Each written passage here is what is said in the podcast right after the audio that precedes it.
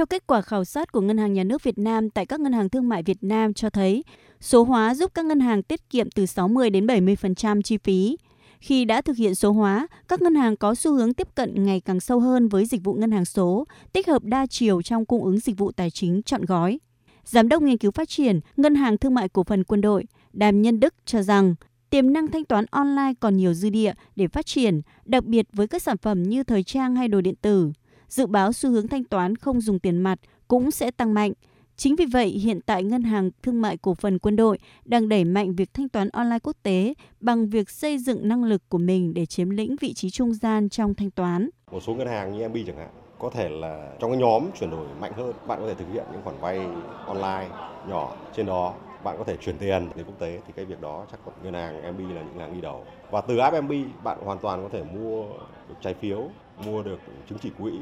mua được cái sản phẩm bảo hiểm. Thế thì tiến tới chúng ta có thể mua được những cái sản phẩm như chứng khoán, và điều đó đòi hỏi cái ngân hàng phải xây dựng được cái năng lực của mình để chiếm lĩnh cái vị trí trung gian.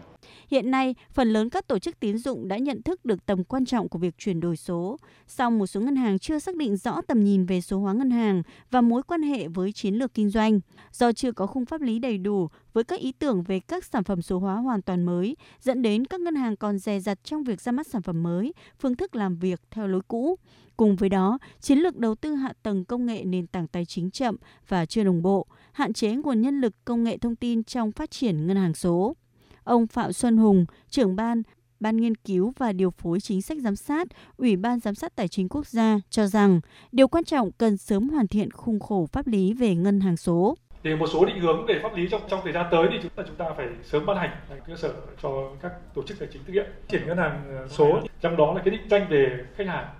thứ hai là chính sách về an toàn bảo mật thông tin khách hàng thì cái này là cái mà, mà chúng ta phải đề cập đến trong cái lĩnh vực kỹ thuật số và đặc biệt là vấn đề bảo vệ người tiêu dùng. Và cuối cùng đối với các cái ngân hàng ờ, thương mại thì cũng cần phải có kế hoạch về lộ trình thực hiện rất cụ thể.